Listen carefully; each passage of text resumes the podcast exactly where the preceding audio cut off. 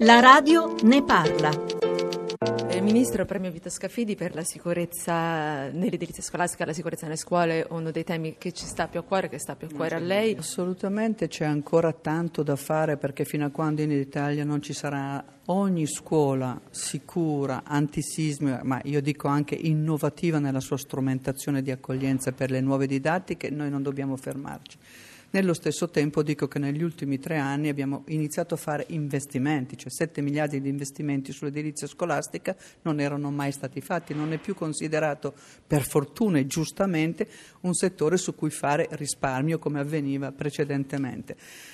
Sono sufficienti? Sicuramente no, dobbiamo andare avanti quindi a, rit- a, trovare le risorse, secondo me a trovarle anche in maniera propria sul terreno di ciò che è avvenuto da un anno a questa parte con il terremoto, perché poi noi dobbiamo determinare anche delle priorità, oltre a questa priorità avere la possibilità di avere risorse negoziate anche con l'Europa perché su questo ci sia un impegno più largo di tutti. Ecco, lei diceva terremoto, le emergenze calde delle ultime scosse del terremoto di questi mesi, ma anche domani, anniversario terremoto dell'Aquila, dopo otto anni si ricordava ancora 6.000 bambini nei moduli, un impegno guardi, per questo. Guardi, l'impegno per questo è che noi stiamo intanto continuando, come dice lei, a garantire nei moduli, nei moduli sono una cosa certamente provvisoria, ma vorrei continuare a far valutare che significa che abbiamo a cuore il percorso educativo delle ragazze e dei ragazzi. Lo dico perché anche questo è un tema importante, nel senso che è è stata una risposta necessaria, però non c'è dubbio che dobbiamo accelerare e sbloccare, accelerare e sbloccare, semplificare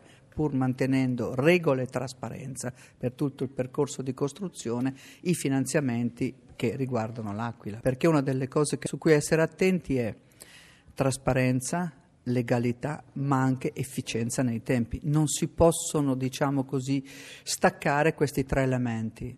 Ecco i fondi, eh, le province lamentano, hanno alzato bandiera bianca. Eh. No, no, no, no, guardi, ecco. io, io se mi posso permettere, ecco, in questo, in questo, senso è una delle cose che non in esplicito, ma insomma sottendevo anche nel discorso che ho fatto dentro all'iniziativa di cittadinanza attiva. Allora, nessuno deve fare o alzare bandiera bianca, nessuno.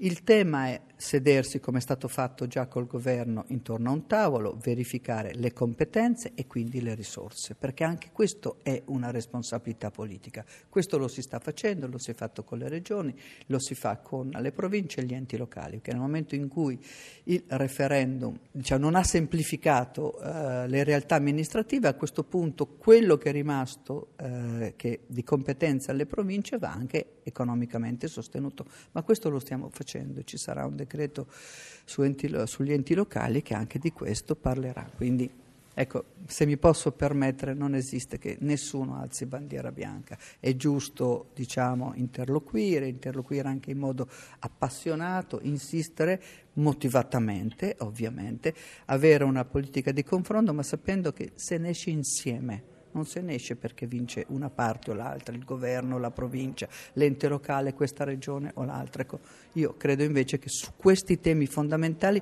è il sistema paese che vince insieme o perde insieme.